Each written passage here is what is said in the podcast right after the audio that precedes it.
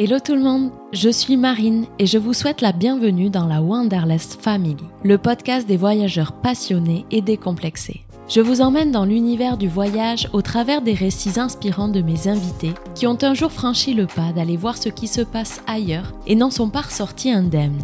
Quel sens le voyage donne-t-il à notre existence? Comment peut-il chambouler une vie et transformer notre vision du monde, des autres et de nous-mêmes?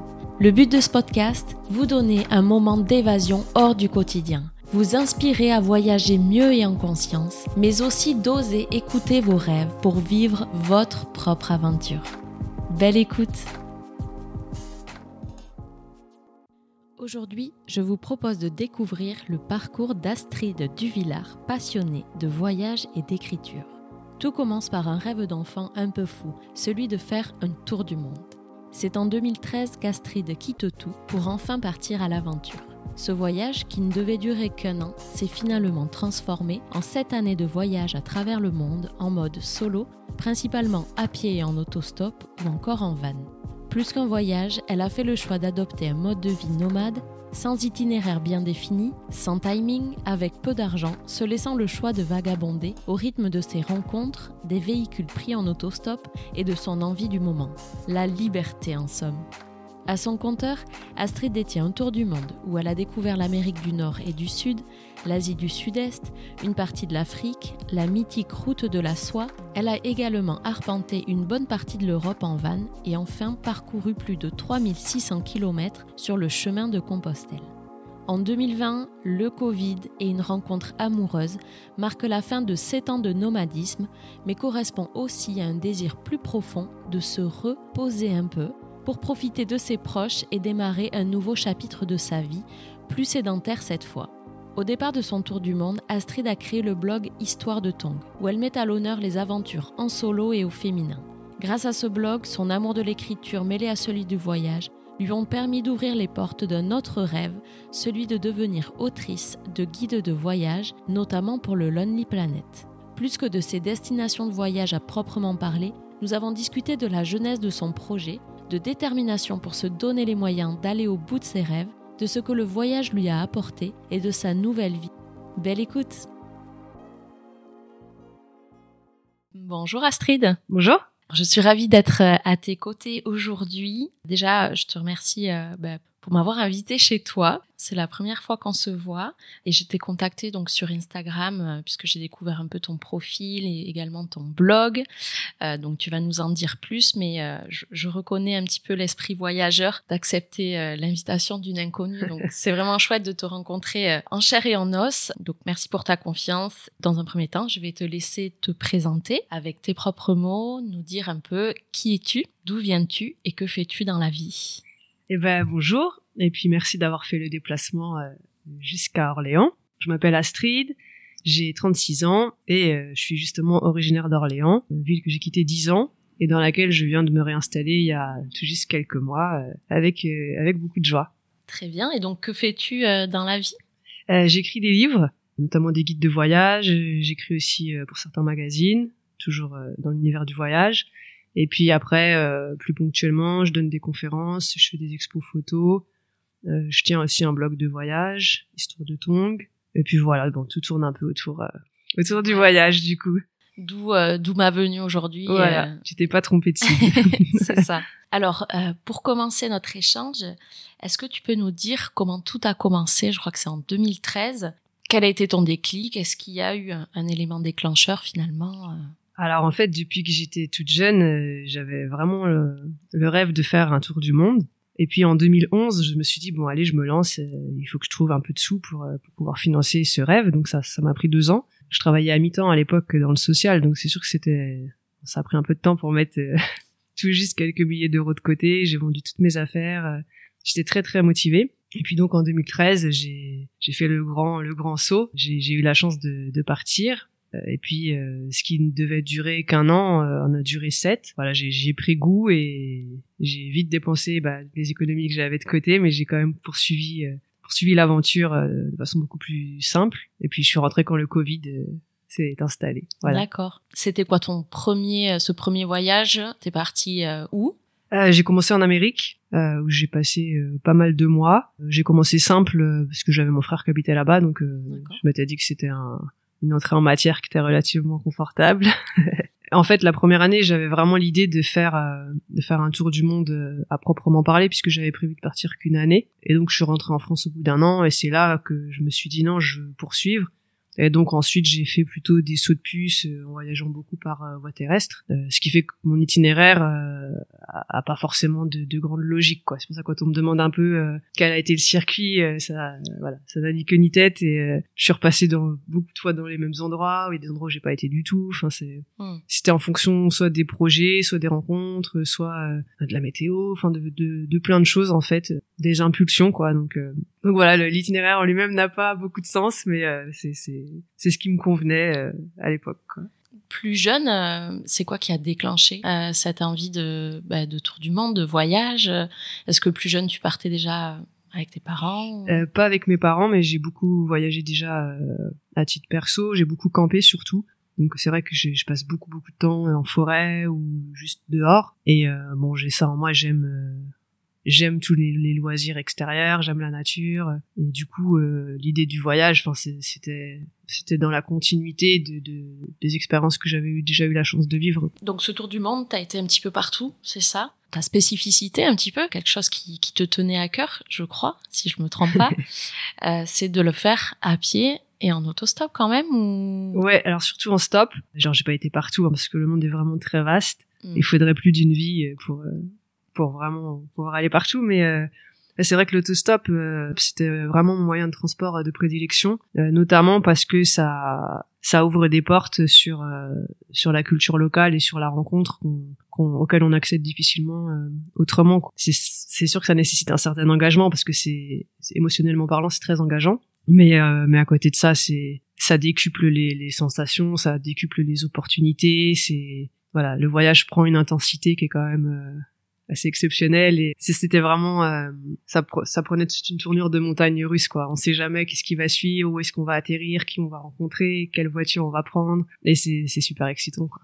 Là, c'est vraiment euh, l'inconnu euh, total. quoi. Ouais. Et puis moi qui ai tendance à bien aimer contrôler un peu euh, où je vais et tout, pour le coup ça nécessitait un lâcher prise, un lâcher prise important et je pense que c'est un très bon exercice pour voilà des fois juste accepter de pas avoir le contrôle et prendre les choses comme elles viennent et puis euh, et faire avec quoi. Tu nous dis pas, t'as fait le tour du monde, t'as fait aussi un tour d'Afrique. Oui, alors pas vraiment un tour. En fait, j'ai fait des j'ai fait des allers-retours un peu partout. Euh, donc j'ai pas fait à proprement parler un tour d'Afrique, mais j'ai fait plusieurs euh, incursions, on va dire. Ouais. Euh, dont une qui était assez cool, euh, qui était de partir d'Orléans et puis d'aller euh, de traverser le Sahara en fait en stop, avec le retour aussi, y compris le bateau euh, en stop et c'était une aventure incroyable quoi. C'était vraiment un voyage très dépouillé de, de, de tout superflu, vraiment les mains dans les poches en plus. et, Ouais. euh, c'était très très cool.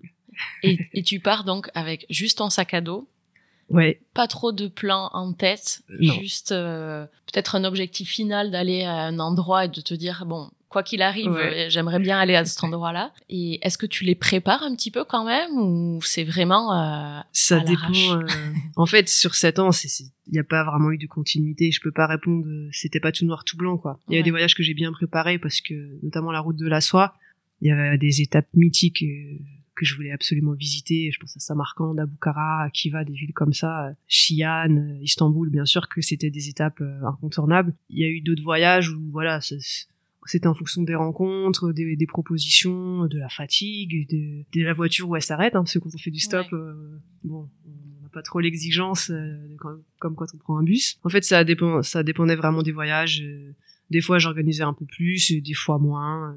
J'ai pas vraiment de réponse précise Hmm. sur Ouais. ce point. Quand tu es parti, que- quels étaient tes, quand même tes objectifs, tes motivations pour, euh, pour chacun de ces voyages Est-ce que tu avais un, un- quand même un, un but précis? Euh, la première année, mais même par la suite, c'était surtout de rencontrer des gens. ouais. de discuter, de voir euh, à quoi ressemblait leur vie, quelles étaient leurs préoccupations, leur façon de vivre, leur façon de penser, bien sûr, euh, essayer de, de, de nouer des liens euh, d'amitié. Enfin, c'était vraiment ça. Et puis je pense qu'on est vite pris aussi dans un tourbillon euh, d'adrénaline. hein. Euh, C'est tellement excitant de, de, de partir comme ça que un moment on recherche aussi juste à ce que ça ça puisse se perpétuer encore un peu plus et vibrer quoi. Je sais pas comment expliquer ça autrement, mais être aussi vraiment ancré dans l'instant présent et ressentir le vent de la vie vraiment souffler quoi. Je sais pas comment.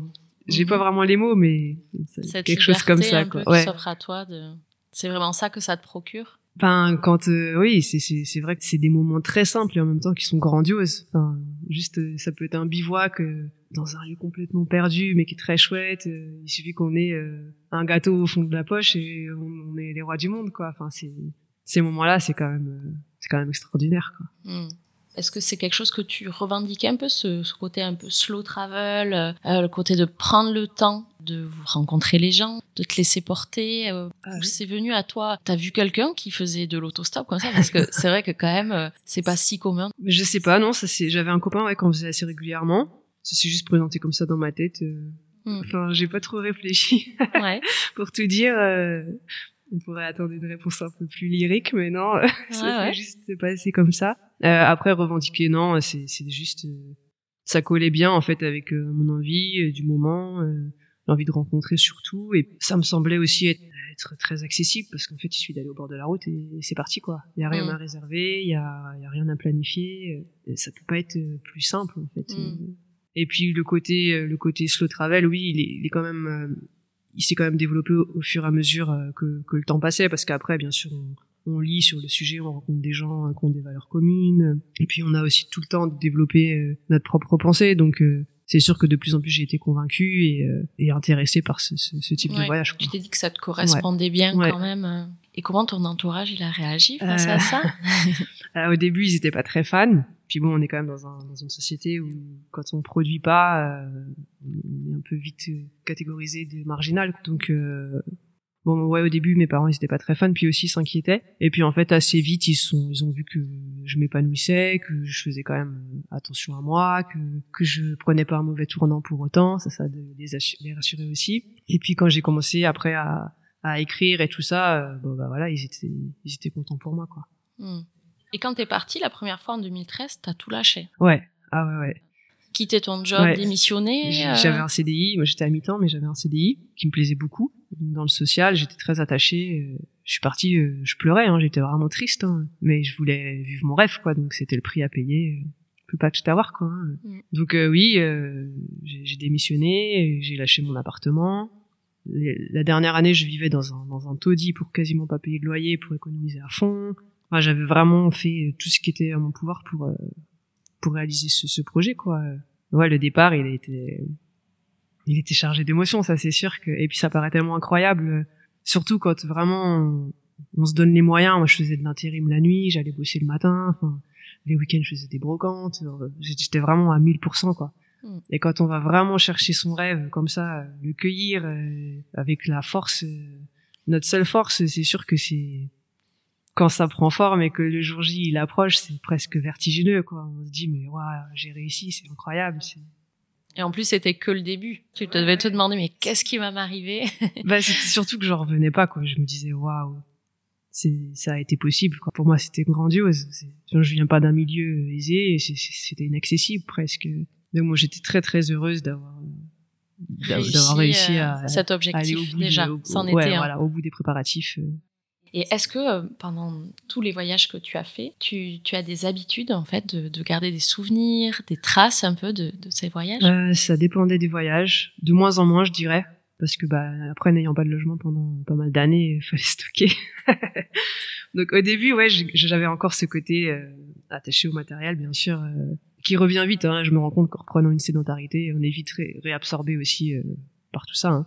Mm. Euh, mais c'est vrai que je m'en étais détachée, donc donc de moins en moins. Mais par contre, je gardais beaucoup d'écrits, et ça c'est super cool d'avoir euh, d'avoir pris le temps. Plein de fois, j'avais la flemme de prendre des notes, euh, parce que bon, on n'a pas que ça à faire, on est avec des gens, c'est assez chronophage quoi. Mm. Mais bon, je me forçais à tenir un journal de bord et tout, et je l'ai fait vraiment toutes ces années. Sur tous tes Sur voyages. tous mes voyages, ouais. Tous les jours, c'était quelque chose un carton qui est plein de carnets de voyage. Et ouais, ça c'est super précieux quoi.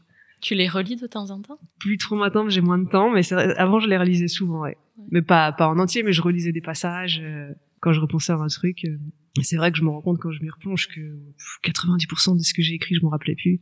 Et je me dis, waouh, c'est incroyable d'avoir pu matérialiser tous ces moments-là, parce qu'en fait, ils m'auraient, ils auraient échappé à mon souvenir, quoi. Et, ça fait comme pouvoir faire le voyage deux fois, donc euh, c'est Mm. c'est très très cool, ouais. Et tu écrivais plus euh, sur euh, les rencontres, ce que tu voyais ou sur ce que tu ressentais, ou les deux peut-être? Ça dépendait. euh, aussi, j'ai j'ai mûri pendant ces années, donc euh, Mm. au début c'était très euh, pratico-pratique, on va dire. c'était genre, j'avais qu'est-ce que j'avais mangé au petit déjeuner, mon heure de réveil, c'est un peu chiant quoi à lire.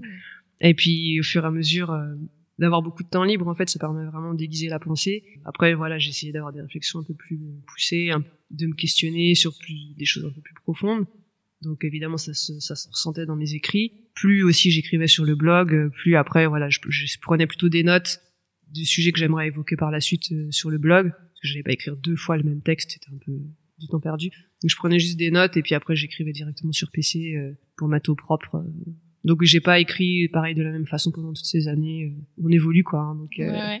Et l'écriture, c'était quelque chose qui avait toujours été en toi ou c'est en voyageant que t'en as ressenti le besoin? Euh, j'ai toujours écrit, mais des trucs différents. J'écrivais des chansons avant.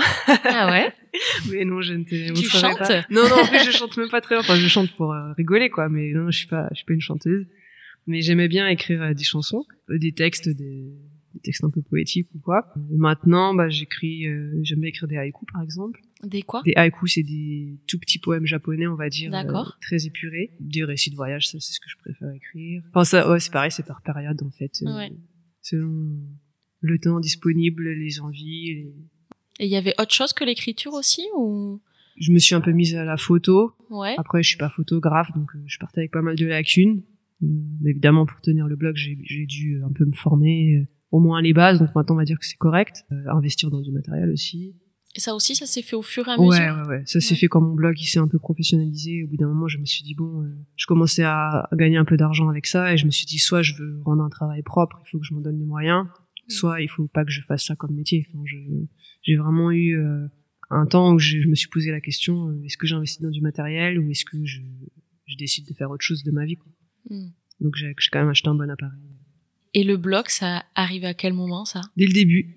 Dès le début, t'as- Ouais. tu t'es dit euh, Ouais. euh, ah ok. Mais en fait, c'était plus au début pour garder un lien avec euh, mes proches. Et puis, Ouais. comme c'est sur Internet, il y a des gens qui sont qui sont venus et puis Qui ont lu. qui ont lu et on a sympathisé avec euh, des gens. euh, ça m'a fait aussi, ça m'a donné l'occasion de faire des rencontres, bah, un peu comme avec toi, Mm. dans la vraie vie. euh. ça, c'est toujours pareil, c'est pareil, toujours fou de se dire. Enfin, on parle souvent d'internet comme quoi c'est- néfaste ou qu'il y a les pièges des réseaux sociaux et tout, ce qui, ce qui est vrai. Hein. Mais il y a aussi beaucoup de positifs, quoi. Mm. J'ai rencontré des personnes trop trop cool euh, grâce à ça quoi. Donc, euh, Ouais. Et donc ça, ça en est devenu un peu ton métier. Euh, Tu faisais ça un peu digital nomade. Ouais, c'est ça. euh, pendant ça. que tu voyageais. Et, ça, c'était au bout de combien de temps que tu as réussi à en vivre à, hein à en vivre, mais si je compte en vivre de très peu, parce que moi c'est vrai que je dépensais rien. Oui. Euh, ça a pris peut-être 3-4 ans. Et après, à en vivre correctement, euh, enfin correctement. On est toujours dans quelque chose de très relatif. hein. Ouais. J'ai des standards quand même assez assez bas. Assez hein. bas. Euh, ça a pris ouais, je sais pas 5-6 ans. Mhm. Et puis après, j'ai complété avec euh, avec Lonely Planet, maison d'édition là plus récemment, dans des magazines, des choses comme ça. Et puis du coup, ça s'est un peu étoffé. Et euh, voilà, après, c'est devenu correct. Ça s'est construit pas à pas. Et puis comme j'avais pris l'habitude déjà de voyager sans rien, c'était que du bonus. Après, d'avoir un peu de sous dans les poches, euh, ça payait des cafés, ça payait une auberge de jeunesse de temps en temps, un camping. euh. Mais en fait, c'était, je peux pas dire que c'était du superflu, mais c'était pas des choses qui me manquaient si j'avais pas. Donc euh, Ouais, tu vivais au jour le jour Ouais. et en fonction aussi de ce que tu avais. Ouais. Tu t'étais donné, par exemple, je sais pas, un budget par Non, jour? non. Là, non. toi, tu, tu vis au jour le jour en fonction de, Ouais. de ce qui. Après, j'essayais toujours d'avoir un peu de sous sur le compte au cas où j'aurais un problème, parce que j'avais pas envie de. J'en ai jamais trop eu besoin finalement, mais déjà c'était rassurant. Et puis bon, voilà, je voulais pas faire reposer trop sur mes parents. Je sais pas, il suffisait que je me casse une jambe, je sais pas, quelque chose de Mhm. bête, de toujours être quand même capable de me débrouiller au cas où. euh. Donc j'avais quand même toujours euh, un minimum, mais voilà, c'était quelque chose auquel je touchais pas. euh. Même moi, ça me rassurait. Je préférais rien dépenser, mais me dire ouais, si j'ai besoin, euh, je suis Mhm. quand même indépendante. Ouais, quoi qu'il arrive. Ouais. Et j'imagine, tu as vécu des moments, euh, ou pas, peut-être, mais difficiles, un peu euh, de joie intense, mais en même temps, tout est démultiplié. Comment tu as fait pour réussir à, à- à sortir de moments vraiment euh, où tu étais dans une grosse euh, difficulté? Je sais pas, c'est relatif en fait parce que il y a des choses qui peuvent paraître un peu insurmontables et puis finalement quand on est plongé dedans, euh, juste on gère le truc. euh, Je pense à un jour en stop, on a, on a attendu quatre jours. J'étais avec euh, un de mes meilleurs copains. Quatre jours sur le même spot. Et en plus, il faisait froid, il y avait du vent. Enfin, on était, on était trop mal équipés. C'était à la frontière entre le Kyrgyzstan et le Tadjikistan. Et il y avait aucune voiture qui passait là, quoi. C'était, c'était une frontière un peu, un peu paumée. Et bon, le temps est long quand même, quatre jours. euh, Ouais. on À attendre une voiture en autostop. Voilà, attendre une hypothétique voiture, mais il y avait pas de, il y en avait pas quoi. Et bon, ça pourrait paraître comme ça, euh, il y a des gens ils seraient complètement désarçonnés quoi. euh, Hmm. Ça paraît un temps perdu, complètement absurde. Mais en fait, quand on est pris dans le rythme euh, du voyage, euh, quand on est comme ça euh, baigné dans une certaine lenteur, bon, au bout de quatre jours, oui, on en avait marre. Mais ça a pas été, on s'est pas dit oh là là, qu'est-ce qu'on s'ennuie. On, on dessinait des morpions sur les graviers, on jouait, on bouquinait, euh, on avait des guitares, on, on jouait. Enfin, Hmm. en fait, c'est aussi, euh, bien sûr, il y a des difficultés qui sont plus dures à gérer, hein, mais c'est aussi euh, la façon dont on va appréhender les choses. Il y a- par exemple, on, on est souvent malade quand c'est ça. Moi, j'étais malade tout le temps, franchement. Ah ouais. Bah voilà, soit on se dit, euh, ok, c'est un mauvais moment à passer, euh, j'avais les médicaments, euh, voilà, je sais que dans, pendant deux trois jours, je vais être couché. euh, oui, c'est pénible. Maintenant, euh, bah voilà, c'est comme ça, quoi. Mais si tout de suite on se dit, euh, ah non, encore, qu'est-ce que ça peut me saouler euh, Si on se met dans un état d'esprit euh, pff, négatif, c'est sûr que ça va paraître dur à gérer, quoi. Si juste on accepte les choses comme elles viennent et qu'on est patient, ok, Mm. bah je vais dormir. Voilà, je suis KO, bah je vais dormir. Et puis, euh, bah déjà c'est beaucoup plus euh, léger, quoi. Ça apprend à relativiser, Ouais, voilà. à prendre les choses un peu comme elles viennent. Voilà, ouais. Chaque problème a une solution. Exactement, ouais. Surtout en stop, parce qu'en stop, on est toujours dans les problèmes. en vrai, on est paumé, on est des fois on est avec des gens, ça colle pas, et des fois, enfin, il peut y avoir plein de problèmes, quoi. Mais voilà, si on voit ça comme des problèmes, justement, bah, on est mal parti, quoi. Alors que si on voit ça comme euh, un challenge ou euh, un parcours à effectuer, bah, c'est, c'est un peu plus fun, quoi. Et justement, entre euh, la personne que tu étais avant de partir comme ça Ouais. et après sept ans, est-ce que tu as vraiment vu une évolution sur justement ta façon de percevoir le monde Je pense que je suis plus, je suis plus calme, hmm. je suis plus réfléchie, je suis plus tolérante, je pense aussi. Bah, je me connais mieux. Et puis j'essaye, euh, c'est pas toujours simple, hein, mais j'essaie d'accorder de l'importance aux choses qu'on vraiment quoi. Mais bon, comme je disais tout à l'heure, on est vite repris dans dans une routine, dans Ouais. la consommation par exemple, c'est assez atroce. Moi, j'essaie vraiment de lutter contre, contre tout ce qui est excessif, contre la, la possession, contre toutes ces choses-là. Mais je me rends compte que tout est tellement calculé pour nous attirer euh, dans, dans, dans ces travers-là que on est vite tenté de, de, de racheter des trucs qu'on n'a pas besoin. Donc même quand on se désengage comme ça pendant des années, euh, même quand on essaie de s'extirper de ça pendant des Ouais. années, euh, tout est quand même fait pour pour absorber euh, l'esprit. Donc bon, ça reste au quotidien De des préoccupations. voilà, ouais. il faut que je reste vigilante à ça. Et on change, oui, mais on a toujours quand même les mêmes faiblesses. Donc là, ça fait combien d'années que tu es re... Ça fait trois ça fait ans? trois ans que je suis revenue bah, quand le Covid est apparu. T'étais où à ce moment-là je me suis installée après dans le Jura jusqu'à là il y a récemment. Déjà, attends, le retour, ça s'est passé comment? Le fait de te réinstaller comme ça, euh, qu'est-ce qui a fait qu'à un moment, bah, c'est le Covid vraiment, qui a stoppé un petit peu cette Euh. fureur de d'ailleurs? Non, en fait, euh, j'avais rencontré quelqu'un euh, et en plus j'étais fatiguée. Ça faisait quand même sept ans que j'étais sur la route. j'étais fatiguée. quoi. J'avais vu, vécu ce que j'avais envie de vivre. euh, j'avais envie de revenir un peu en France. Et puis euh, au moment où je rencontre quelqu'un, euh, arrive le Covid. Tout s'imbriquait. Enfin, je devais quand même faire un dernier voyage, donc je devais faire euh, le chemin de Rome, marcher de l'Angleterre à l'Italie. Et en fait, le jour de mon départ ou la, la veille du jour où je devais partir, un truc comme ça, euh, le confinement est annoncé. Quoi. Ah ouais. Vraiment de justesse, euh, je suis pas partie. Heureusement parce que j'aurais été bloquée à perpète et j'aurais dû rentrer, j'aurais galéré. Donc. En stop, ça aurait été compliqué. Ouais, mais je devais faire à pied en plus. Donc. Oui, donc t'étais quand même parti pour continuer encore un peu, finalement. Ouais, je voulais faire. Bah, il, restait, il y avait deux trois mois de marche, quoi. Oui, juste deux, trois mois de marche. Ouais. Mm. Et puis bah du coup non, ça s'est pas fait. euh, je me suis réinstallée en France et puis puis j'étais j'étais contente d'être rentrée. Quand même. Ouais. Tu l'as bien vécu euh, J'ai bien vécu le retour en France. En plus, euh, dans le Jura, c'était très cool. hein, les montagnes, c'était très très chouette. Mais ceci dit, euh, le confinement, c'était quand même difficile parce que moi, qui étais habituée aux grands espaces euh, et à vraiment une liberté sans borne, euh, là, au début, on avait le droit à un kilomètre. C'était terrible. Ouais. J'ai j'ai eu beaucoup de mal à. Voilà, moi, j'étais bien lotie. hein, J'étais à la montagne. euh, Ouais. Je connais plein de gens qui étaient bien bien pires, euh, moins bien logés que ça. euh, donc j'avais pas à me plaindre. quoi, Mais c'est vrai que juste à titre personnel, c'était je ruminais un peu quoi. eh oui. dans le Jura.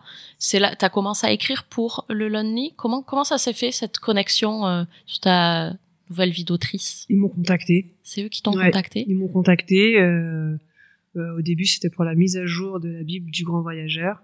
J'étais trop fan parce que c'est un livre que j'avais chez moi et que, Ouais. que c'est un excellent livre en vrai. C'est, il, il porte vraiment bien son nom et je dis pas ça parce que parce que je suis, je travaille pour eux. C'est, vraiment un très bon bouquin. La Bible du bon voyageur. Du grand voyageur, Du grand ouais. voyageur. Ok. Et quand ils m'ont contacté pour ça, enfin pour moi c'était vraiment le livre de référence quoi. Donc je me suis dit voilà, c'est c'est extraordinaire, c'est c'est c'est la chance de ma vie quoi. Je l'ai vraiment vécu comme ça. Je me suis mise à 1000%. Euh, ils m'avaient donné un chapitre en fait à faire Sur quoi c'était? Sur euh, voyage en van et habitat mobile. Et là je me suis dit euh, saisis ta chance quoi. Hmm. Tu rends un truc parfait parce que c'est ta porte d'entrée et moi c'est ce que j'attendais depuis des années et, je- et vraiment je travaillais pour ça je, je lisais à fond des fois même des trucs chiants juste parce que je voulais progresser apprendre des trucs j'étais vraiment concentré sur cet objectif Ça, c'était un autre objectif que tu avais aussi, Ouais, d'arriver à écrire? Ouais. Grâce au blog qui a déclenché ça. ouais ouais. Ouais puis euh, c'est vraiment un plaisir en plus. Donc euh, je me suis dit ouais si j'arrive à faire ça ce serait magique quoi. Et donc quand ils sont venus euh, toquer à ma porte je me suis dit mais waouh c'est Mm. c'est voilà c'est mon rêve euh, mon nouveau rêve en plus euh, qui me tend la main. Il faut que je sois à la hauteur. Donc là j'ai travaillé comme dingue. Je me suis vraiment donné à fond quoi. et le chapitre il a été publié quasi tel quel. Ils étaient très contents. Même moi j'étais trop fan. Je me suis trop cassé la tête en vrai mais Et ça a euh, payé. ça, ça a payé et puis euh, je sais plus deux trois semaines après euh, l'envoi de, de- du, du texte il me rappelait pour un autre projet et puis ça fait deux ans et demi maintenant que je travaille pour eux quoi Ouais. Ouais. Et ça s'est pas arrêté du coup. non et puis on s'entend très très bien Ouais. ils sont vraiment très cool. Enfin ouais, je suis contente parce que j'ai eu des contacts avec d'autres maisons d'édition où c'était un peu moins euh, un peu moins Fluide. ouais, on va dire. Eux, ils sont très bienveillants. tout ce que je demande, c'est ok. franchement, ils sont cool. C'est Mm. toutes les critiques qu'ils font, elles sont justifiées. Elles sont. euh, je progresse beaucoup avec eux. C'est correctement payé, ce qui est pas toujours le cas en plus dans l'édition. Donc euh, Ouais. Et comment ça fonctionne? C'est des. En fait, on te demande d'écrire pour un, un, un livre, c'est ça? Et je, je connais pas vraiment euh, le milieu de l'édition, mais ça dépend pour des, voyageurs qui seraient intéressés. Ouais, en fait, euh, la plupart du temps, c'est des livres qui sont coécrits, donc on est plusieurs. Mm. Et puis en fait, on a une enveloppe globale pour le projet. Selon le nombre de textes, on a, on a un certain montant. J'ai peu de droits d'auteur. euh, Il y a, qu'un livre où j'ai eu des droits d'auteur parce que c'était vraiment des récits. Et ça, j'étais trop contente, évidemment. Mhm. Le Graal pour euh, un, un auteur, ou Ouais, c'est sûr que. À chaque livre vendu, du coup, tu ouais, voilà. Alors après, ça. c'est- minime. Hein. Ouais, ouais. C'est pas avec ça qu'on fait fortune. Mais bon, c'est voilà, c'est- ça, ça fait ça fait plaisir, ça fait plaisir aux parents aussi. Ils se disent ah ça va. Finalement, elle a pas fait trop. euh, Ouais. ils sont ils sont contents quoi. Hmm. Du coup, tu as écrit pour quel livre euh, Euh, là, je viens de terminer mon douzième et Ah ouais. en deux ans et demi, c'est énorme. Vraiment, euh, j'en espérais pas tant. Mais ceux qui sont, parce qu'il y en a plein qui sont pas encore parus, je, peux- Ouais, je peux pas trop en parler. Hmm. Euh, Il y a eu Vie sauvage, euh, non, les plus beaux lieux pour observer la vie sauvage en France. Est très cool ce bouquin. Il y a eu euh, Mon bébé et c'est Van en Europe, euh, voilà, qui est coécrit avec euh, Alexandra Lam. Et donc là, c'est nos récits de voyage. Ah ouais, vraiment. chacune, parce qu'on on se connaît pas en fait dans la vraie vie, mais les récits à toutes les deux de voyage en van en Europe. D'où l'intérêt d'avoir gardé. euh, Tu te sers un petit peu de ce que tu as écrit ou pendant le voyage Euh, oui, bien sûr, ouais, ouais. Ouais. Bah, et puis je me suis dit, mais heureusement que j'avais pris Eh des ben notes. oui. euh, pour te souvenir Ah ouais, des lieux, surtout des... que des fois, ils me demandent des trucs, ils sont hyper exigeants sur les, sur les infos, donc euh, des fois, je recherchais des noms de villes, j'aurais jamais retrouvé si j'avais pas Ouais. pris des notes. C'était, c'est pareil. Une des autres euh, chances de ma vie, c'était d'avoir eu cette, euh, cette lucidité à me dire, vas-y, je prends des notes, je me force. euh. Donc ouais, ça, puis Van en France aussi, qui était coécrit avec les Road Trippers, leur, leur blog. Donc, Van en France, coécrit avec eux. Ça, c'est ceux qui sont sortis. Et puis les autres, ce sera à suivre bientôt sur, euh, sur les réseaux, sachant qu'il y en a un qui doit sortir là, là. euh, Si c'est pas aujourd'hui, c'est après-demain. mais Ouais, j'imagine t'es très fière. Bah, je suis fière, euh, oui, bah, parce que vraiment, j'ai beaucoup travaillé, quoi. Et Je me suis beaucoup accroché à mes rêves. euh, Je suis partie de rien du tout. euh, Et puis, c'est, un travail de longue haleine, hein. Je, je, je me forme toute seule chez moi. Je, je lis énormément. Enfin, voilà, je fais tout pour que ça, pour que ça prenne. Donc, euh, Hmm. c'est sûr que quand ça commence à prendre un peu, je me dis que c'était pas des efforts qui étaient vains, quoi. Donc, euh, puis bon, je suis contente pour ma famille aussi parce que ma mère au-dessus de son lit, tous mes bouquins de voyage en van. Quelqu'un qui saurait pas que je suis sa fille, il se dirait tiens, tu t'intéresses euh, au van, toi. C'est, ça fait plaisir, quoi. Oui, oui. Et oui, de les rendre fiers. Bah ouais, ils sont contents, quoi. T'imagines le parcours entre le moment où tu as décidé comme ça de partir et finalement le voyage maintenant aussi euh, bah, continue et, tu fais ta vie autour de ça euh, en écrivant maintenant, mais euh, c'est assez incroyable la vie. Un rêve en amène un autre finalement. Ouais, mais j'ai eu beaucoup de chance. Je crois que. Et si t'étais pas parti, tu t'es déjà posé la question Moi, je regardais mon travail. Ouais. Dans le social, ouais, c'est ouais, ça c'était cool. Ouais, d'accord. J'aimerais savoir, euh, du coup, euh, par rapport à tout ce que tu me dis, est-ce que toi, tu as, un mantra, une, une petite phrase euh, qui, qui, te guide un peu au quotidien Ouais. Pour pas oublier un peu. Alors, c'est pas, pas vraiment un mantra, quelque chose qui me guide, mais j'aime bien l'expression c'est la vie. Ouais. Je trouve que c'est très français. C'est difficile à traduire. J'ai essayé trop de fois de la traduire à des gens. Mais j'aime bien l'idée assez passive, en fait, de se dire, bah, c'est comme ça, quoi Mm. C'est comme ça, faut accepter, c'est pas grave. C'est un peu nonchalant, c'est très français, ouais, encore une fois, j'aime bien ça. Et voilà, c'est l'idée de l'acceptation. Euh, je sais pas, je trouve qu'il y a une certaine poésie dans cette phrase qui est pourtant toute simple, mais c'est mm. la vie, voilà. faut relativiser. Voilà, c'est comme ça. Bon. Faut la prendre comme elle vient. Voilà, faut pas trop se prendre la tête. Ouais. C'est la vie. ouais, quand il a pu m'arriver d'avoir des, des, trucs un peu pénibles à gérer, bon, souvent j'avais cette phrase qui revenait à laisser la vie tant pis on va faire comme ci comme ça on va trouver une solution on avance ouais est-ce que tu arrives à, à te maintenant que tu es dans un quotidien un peu plus euh, classique là ça y est tu as un appartement un peu plus sédentaire tu arrives à quand même à maintenant à trouver ton équilibre là-dedans? Ouais alors déjà ça faisait quand même trois ans que j'étais rentrée en France dans le Jura j'avais un logement que j'ai quitté en juin donc là de juin à à février, bah, j'étais, j'étais retournée en van. Du coup, là, je, revivais un peu plus l'excitation de l'aventure.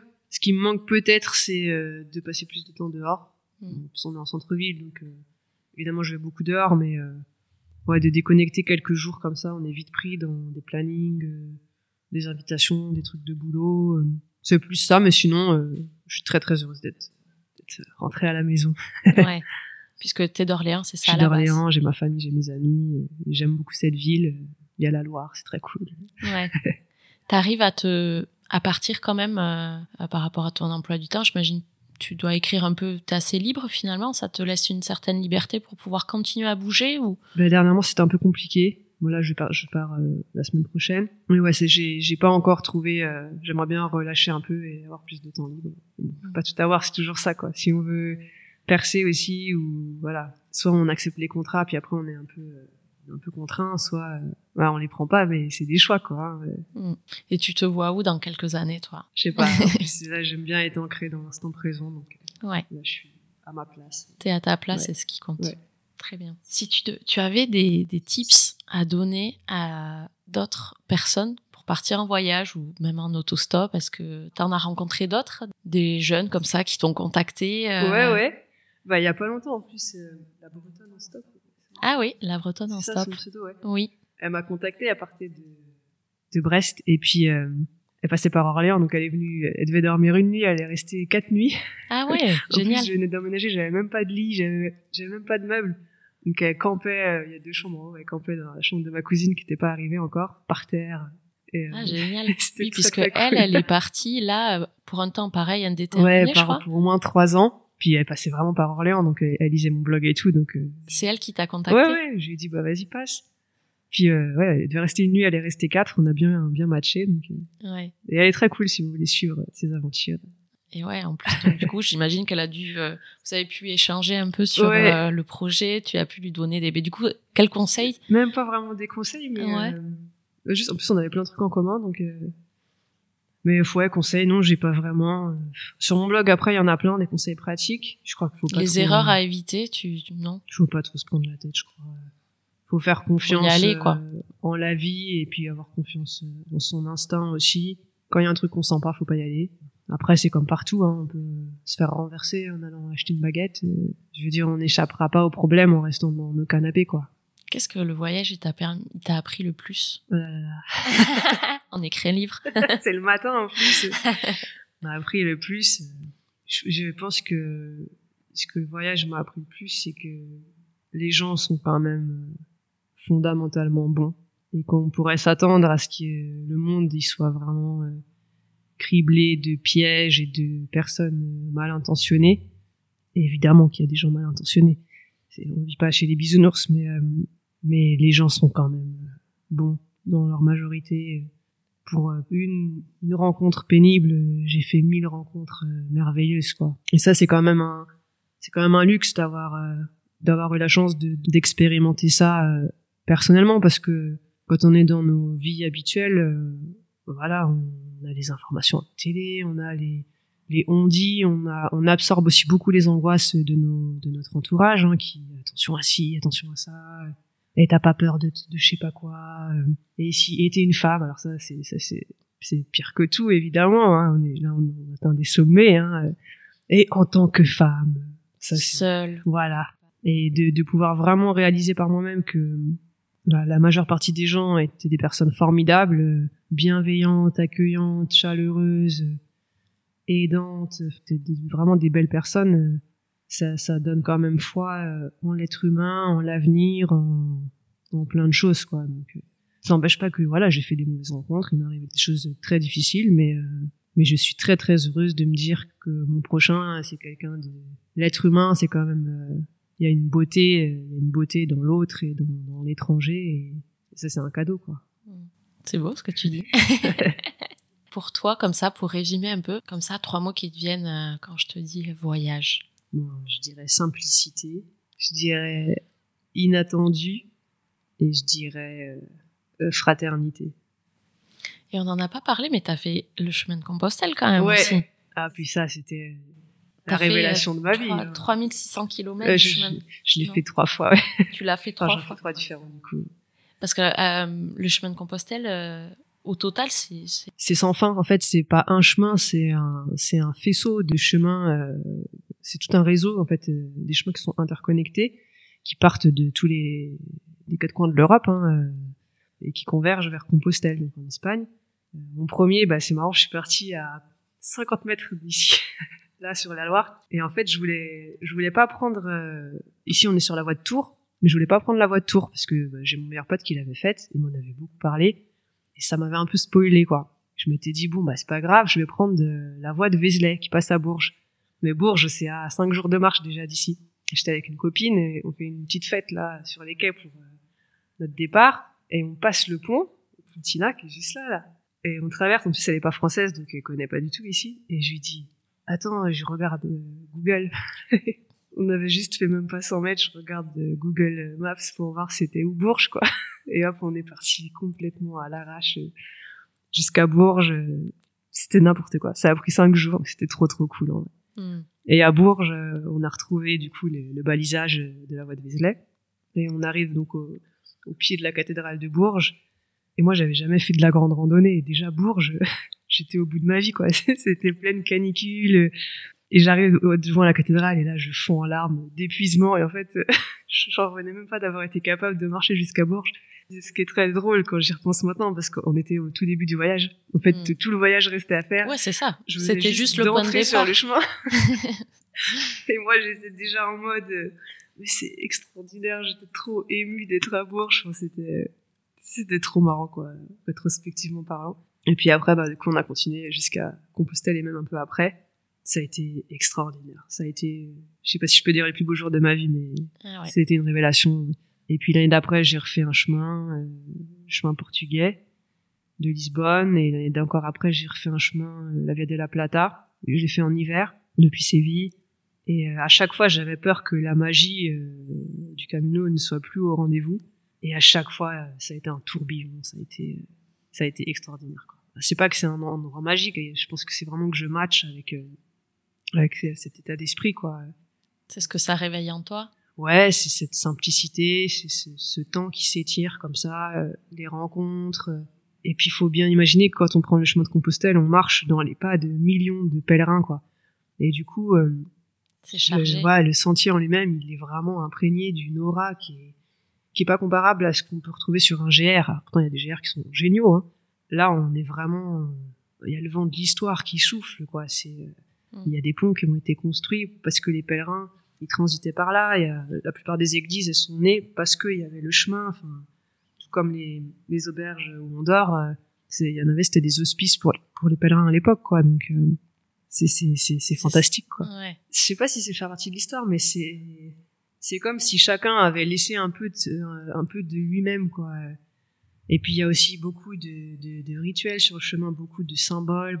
C'est le chemin, c'est marqué, euh, c'est vraiment jalonné d'étapes euh, au sens propre comme au figuré. Et ouais, je me retrouve assez là-dedans, quoi. Je trouve que c'est, très poétique, c'est très. euh, Spirituel aussi. Ouais, ouais, ouais, ouais, tout à fait, ouais. Tu le ressens. Ah ouais, ouais, ouais. Même si même pas sans pour, euh, être croyant, fait, effectivement. C'est chacun en fait va chercher quelque Ouais. chose finalement. Ouais, et puis en plus, on est tous euh, dans une certaine recherche et du coup, euh, Ouais. les rencontres, rencontres. elles, elles sont, elles en sont que plus fortes, quoi. Les gens sont d'autant plus ouverts, Ouais, j'imagine, ouais, à aller vers l'autre. Ouais, enfin pas tous après, mais euh, Mm. mais c'est vrai qu'il y a quand même beaucoup de gens euh, qui sont en recherche de- de- d'une certaine communion, quoi. Donc ouais, c'est très cool. Et toi, t'as trouvé ce que t'étais allé chercher? Ouais, ouais, bien sûr, mais, mais j'ai encore beaucoup à y trouver. Moi, j'a- j'attends qu'une chose, c'est de pouvoir y repartir. Repartir C'est prévu ou pas? C'est pas planifié, mais Ouais. c'est euh, grandement rêvé. Hmm. Ouais. Et ce serait lequel Je- J'ai plusieurs pistes. Je- Ouais. Tu creuses un peu. Est-ce qu'il y a quelque chose sur lequel tu voudrais euh, revenir? Voilà, dans ce podcast, on parle de voyage, de, de voyage aussi intérieur avec avec soi-même. Ou est-ce que tu as envie de rajouter juste euh, quelque chose pour les gens qui vont qui vont écouter? Juste apprendre à s'écouter soi en fait euh, pas forcément chercher les réponses ailleurs mais les chercher en soi et avoir confiance on, est tous capables euh, de faire des grandes choses quoi il faut juste euh, il faut juste prendre le temps s'accrocher y croire euh, s'entourer des bonnes personnes mais oui dans l'absolu enfin euh, j'ai un parcours qui est, qui est accessible à la plupart des gens Tout le monde peut tout le monde faire. peut faire en fait. Euh, Mm. J'étais pas particulièrement sportive, j'étais pas riche, j'étais pas. Enfin, je suis pas non plus tête brûlée. Hein, je suis pas. J'ai la tête sur les épaules. Quand on a des rêves et quels qu'ils soient, hein, euh, on a la chance d'être né en France, on a la chance d'avoir euh, le bon passeport. Malheureusement pour beaucoup de gens, hein, c'est- tragique. Hein, Oui, on est privilégié bien sûr, pour pouvoir euh, voyager. on a cette chance-là. Donc, euh, que ce soit dans l'univers du voyage ou même euh, plus largement, on a la chance de pouvoir quand même accéder à beaucoup de nos rêves. Quoi. Donc, Il t'en reste des rêves, Bah, il toi en reste beaucoup. il faut plus d'une vie, Ouais. bien sûr. Heureusement, sinon ma vie serait finie déjà. C'est- quoi ton prochain rêve euh, Ah, j'en enfin, ai beaucoup, j'en ai beaucoup. Ouais, ouais. Si tu devais en citer. J'aimerais bien traverser un continent à pied, par exemple. Heureusement, il faut avoir des rêves. C'est triste de pas avoir des rêves. Hmm. Super, mais merci beaucoup euh, Astrid en tout cas pour euh, pour cette conclusion. C'était super intéressant. On, on se connaissait pas avant et du coup je t'ai découvert en même temps que bah, que les les auditeurs de ce podcast. C'était riche. C'était plus qu'un simple voyage. Découvert énormément sur toi, sur le monde et, et c'est là où est aussi euh, la richesse. Donc merci d'avoir partagé en tout cas ton expérience, tes ressentis. C'était super intéressant. On peut te suivre sur euh, toujours le blog, au travers de tes livres. Donc on verra le, le prochain. Donc c'est Astrid Histoire de ton. C'est ça? Les livres, c'est Astrid Duvillard, édition Nani Planète, et le blog, c'est histoiredetong.com. Très bien. Et bien sûr cette sirène qui nous qui marque le, la fin de cet échange. euh, à Orléans, donc je suis ravie d'être venue te rencontrer jusque-là et voilà, je te souhaite une belle euh, poursuite dans tes projets et dans tes rêves. Eh ben, Voilà. je te remercie. En tout cas, c'était très cool euh, de te rencontrer également. Merci pour ton temps et c'était très cool. Ouais. À bientôt Salut. au Pays Basque peut-être. Bonne journée. Je vous remercie pour votre écoute de ce nouvel épisode de Wanderlust, le podcast. J'espère qu'il vous a plu et que de là où vous êtes, il vous aura permis de rêver et de vous évader un peu. Si vous voulez encore plus d'épisodes, j'ai besoin de vous. Pour soutenir le podcast, rien de mieux que d'en parler et de le partager autour de vous. Je vous invite aussi à vous abonner, à mettre 5 étoiles et même d'ajouter votre commentaire sur votre plateforme d'écoute. Vous pouvez aussi nous suivre sur Instagram pour venir créer ensemble une belle communauté de voyageurs passionnés et décomplexés. Je vous souhaite une très belle journée et à très vite pour un nouvel épisode. Bye bye